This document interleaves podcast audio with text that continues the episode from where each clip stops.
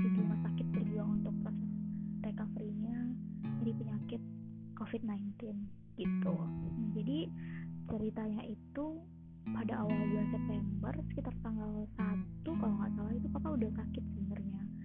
Beliau emang uh, kecapean gitu karena di bulan Agustusnya nenek meninggal, jadi papa harus berangkat ke Lampung dengan mama dan itu posisinya memang harus cepet banget berangkatnya.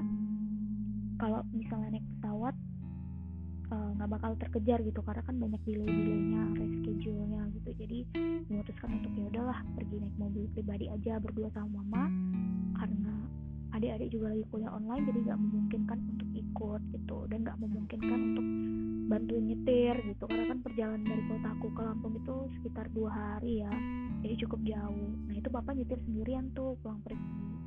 Nah setelah itu Uh, agak seminggu di sana terus balik ke kota asal, kota kami. Terus seminggu kemudian papa harus ke Padang, ada urusan kerjaan, dan itu juga nyetir sendiri pulang pergi. Jadi emang capek banget kondisinya gitu. Nah pas awal September sakit itu uh, cuman sakit biasa awalnya, jadi kayak demam gitu terus kecapean gitulah, badannya agak-agak pegel gitu. Nah, jadi kita pikir ya paling bapak sakit capek aja butuh istirahat gitu. Nah tapi di hari Jumatnya kalau nggak salah ya itu tanggal empat apa ya ya tanggal empat September um, tambah parah gitu sakitnya. Papa jadi menggigil, demamnya turun, terus badannya ngilu semua gitu. Nah, jadi suaranya juga udah mulai parau gitu, bindeng gitu. Jadi kita mikir wah udah nggak bener nih, jangan-jangan papa kena tipes atau malah kena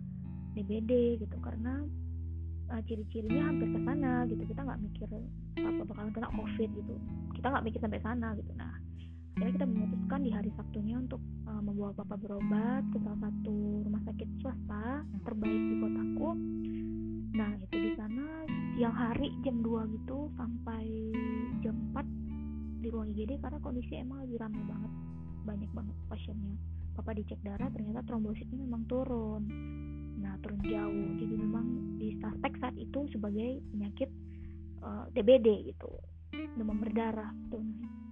Cuman karena mama papa pengennya papa menggunakan B P J S, sementara di rumah sakit itu tidak ada B P J S supaya biayanya nggak terlalu berat gitu, akhirnya diputuskanlah untuk pindah rumah sakit lain yang memang menerima B P J S, salah satu rumah sakit baik terbaik juga di kotaku gitu. Nah, sampai di sana sekitar jam lima sore, uh, jujur di sini penanganannya cukup lambat. Jadi aku dan keluarga cukup kecewa karena kita harus menunggu sampai jam sepuluh malam untuk hasil pengecekan papa karena papa dicek ulang di sana uh, dan mengikuti protokol kesehatan dari pemerintah bahwa setiap yang sakit demam itu harus dicek um, paru-parunya, rekam jantungnya gitu. Dan itu kita sampai jam sepuluh malam belum keluar sama sekali. Akhirnya aku di situ marah di rumah sakit. Papa udah posisinya lemas, menggigil, bahkan dikeluarkan gitu loh. Jadi dipindah tempat infusnya ke depan gitu kan. Maksudnya ini manusia kok diperlakukan kayak gitu gitu loh. Seandainya itu ayahanda kalian yang di sana pasti kalian juga bakalan marah gitu diperlakukan seperti itu. Terus aku bilang sama rumah sakit, udahlah kalau kayak gini caranya kita bawa keluar papa aja lah, pulangkan aja daripada papa di sini nggak jelas, mendingan di rumah bisa tidur nyaman, bisa pakai selimut, A C-nya nggak dingin gitu kan. Ternyata uh, rumah sakit bilang oh ini hasilnya baru keluar yang paru, disuspek uh, covid pada saat itu karena ada putih-putih di paru-parunya cukup banyak. Dan sayangnya saat itu nggak ditunjukin hasil paru-parunya, hanya membacakan hasilnya dari dokter gitu. Jadi ya memang kita sekeluarga nggak yakin lah mana buktinya kalau memang iya benar gitu. Ya udah pada saat itu akhirnya kita memutuskan untuk papa dicek aja di rumah sakit awal, di rumah sakit swasta yang pertama tadi untuk memastikan nggak apa-apa lah kita bayar lebih gitu. Nah, sampai di sana itu udah sekitar jam sepuluh malam. Kita nunggu tiga puluh menit keluar hasil paru-parunya, langsung dibacakan di situ. Dan memang aku lihat sendiri banyak um, putih-putih di paru dan suspek covid gitu. Nah itu benar-benar kita shock, mama shock, aku shock, adik-adikku shock gitu, karena memang kita nggak nyangka bakalan kena ini gitu. Papa dan mama itu paling bersih di rumah dan paling menjaga protokol kesehatan banget gitu loh, mengikuti protokol yang ada gitu. Apalagi mama orang kesehatan gitu kan, kok bisa sampai kena kayak gini. Cuman ya udahlah, kita pada situ udah nggak mikir kok bisa ya nggak kok bisa ya udah nggak mikir kesana lagi, tapi kita mikirin gimana bisa kalau kita recovery, bisa sembuh gitu. Sampai akhirnya uh, dari rumah sakit minta papa untuk masuk ke ruang isolasi transit sambil menunggu hasil swabnya. Jadi itu isolasi transit itu kita bayar enam ratus lima puluh ribu per malamnya itu. Jadi papa nunggu semalam dulu karena hasil swab itu paling lama dua puluh empat jam kalau aku nggak salah ya, kalau nggak salah sih dua puluh empat jam. Uh, ternyata besok harinya hari Minggu dapat telepon di rumah sakit, disuruh langsung ke rumah sakit, dan kita sampai di sana diinformasikan bahwa papa memang hasil swabnya positif covid sembilan belas dan dipindahkan ke ruangan isolasi gitu. Karena pada saat itu kebetulan ada yang kosong, ada yang baru sembuh keluar, jadi papa bisa masuk. Nah itu, dan itu salah satu hal yang buat aku saat itu bertanya-tanya dalam kepala, wah kok bisa gini ya, kenapa Tuhan, kenapa gitu. Jadi ya suatu pukulan yang cukup berat sih pada saat itu, karena ya siapa sih yang gak takut orang tuanya sakit, apalagi sakit covid sembilan belas gitu, salah satu penyakit yang cukup virus yang cukup mematikan kan pada saat ini gitu.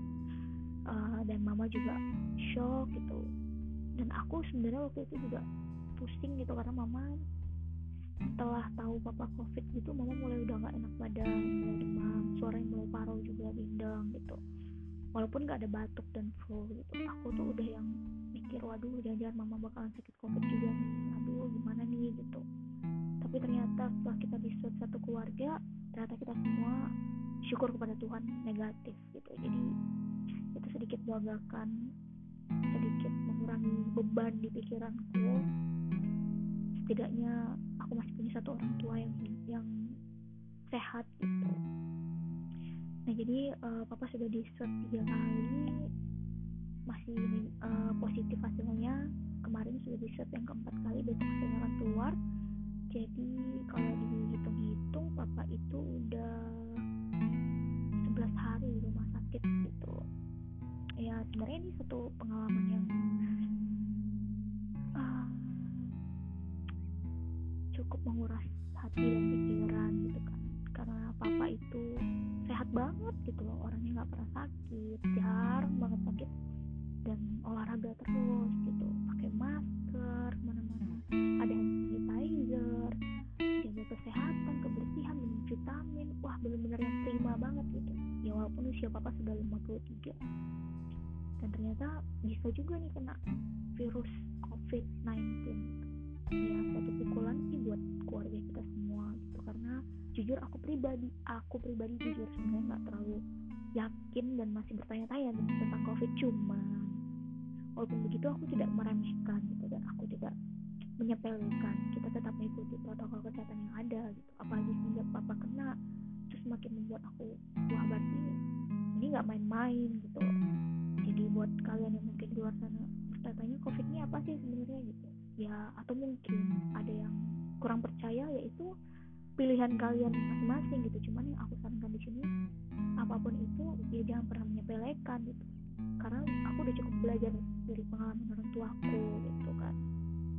Dan yang terutama sih saran dari aku, e, kalau memang sekiranya kalian udah ngerasa capek ya istirahatlah gitu, minum vitamin yang banyak, yang cukup, minum vitamin yang cukup, terus jaga kebersihan selalu, jaga jarak, ikuti aja lah protokol kesehatan yang ada dari pemerintah gitu kan.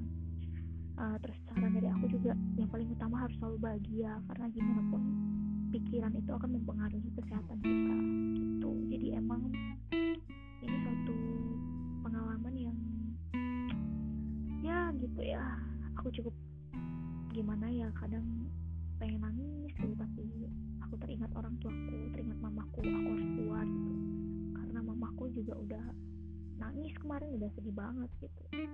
Aku sempat sakit juga waktu itu, asam lambung naik sampai aku kram, seluruh badan itu kram, aku pikir aku sampai kena stroke gitu, karena gak bisa gerak sama sekali. Ternyata emang karena asam lambungku tuh udah akut gitu. Mamaku udah yang nangis-nangis, udah ngomong, aduh papa udah sakit, dan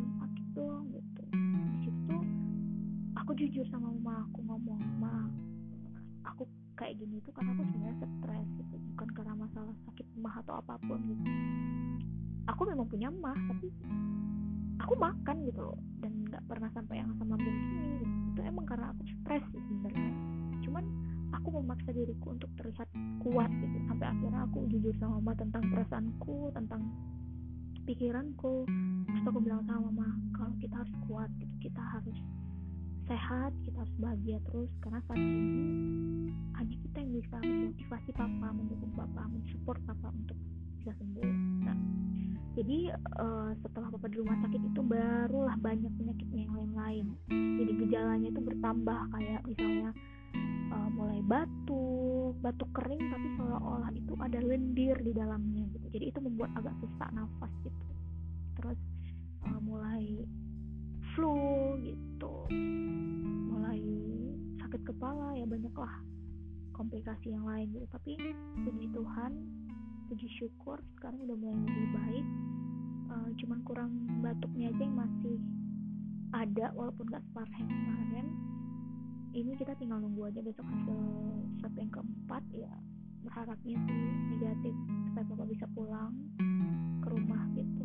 Tapi kalau memang ternyata papa masih positif dan harus dapat perawatan lebih lagi di rumah sakit juga nggak apa-apa, yang penting papa sembuh gitu. Jadi ya gini deh pengalaman dari aku, ya saran dari aku yang kayak aku bilang tadi, walaupun covid sembilan belas ini masih banyak teori konspirasi dan segala macam, it's okay, nggak apa-apa kalau kalian memang percaya dengan itu. Tapi saran dari aku, jangan menyepelekan dan jangan pernah menyebarkan rumor yang tidak-tidak tentang COVID, karena itu sangat melukai hati orang-orang dan keluarga yang pernah terkena, seperti aku contohnya. Jangan menjadikan ini sebuah jokes, jangan menjadikan ini sebuah um, drama gitu, karena ini memang terjadi gitu, mau gak mau kita harus akui gitu. Ya untuk mencegahnya ya harus jaga kesehatan, ikuti protokol kesehatan yang ada dari pemerintah, dan jangan lupa bahagia selalu. Thank you.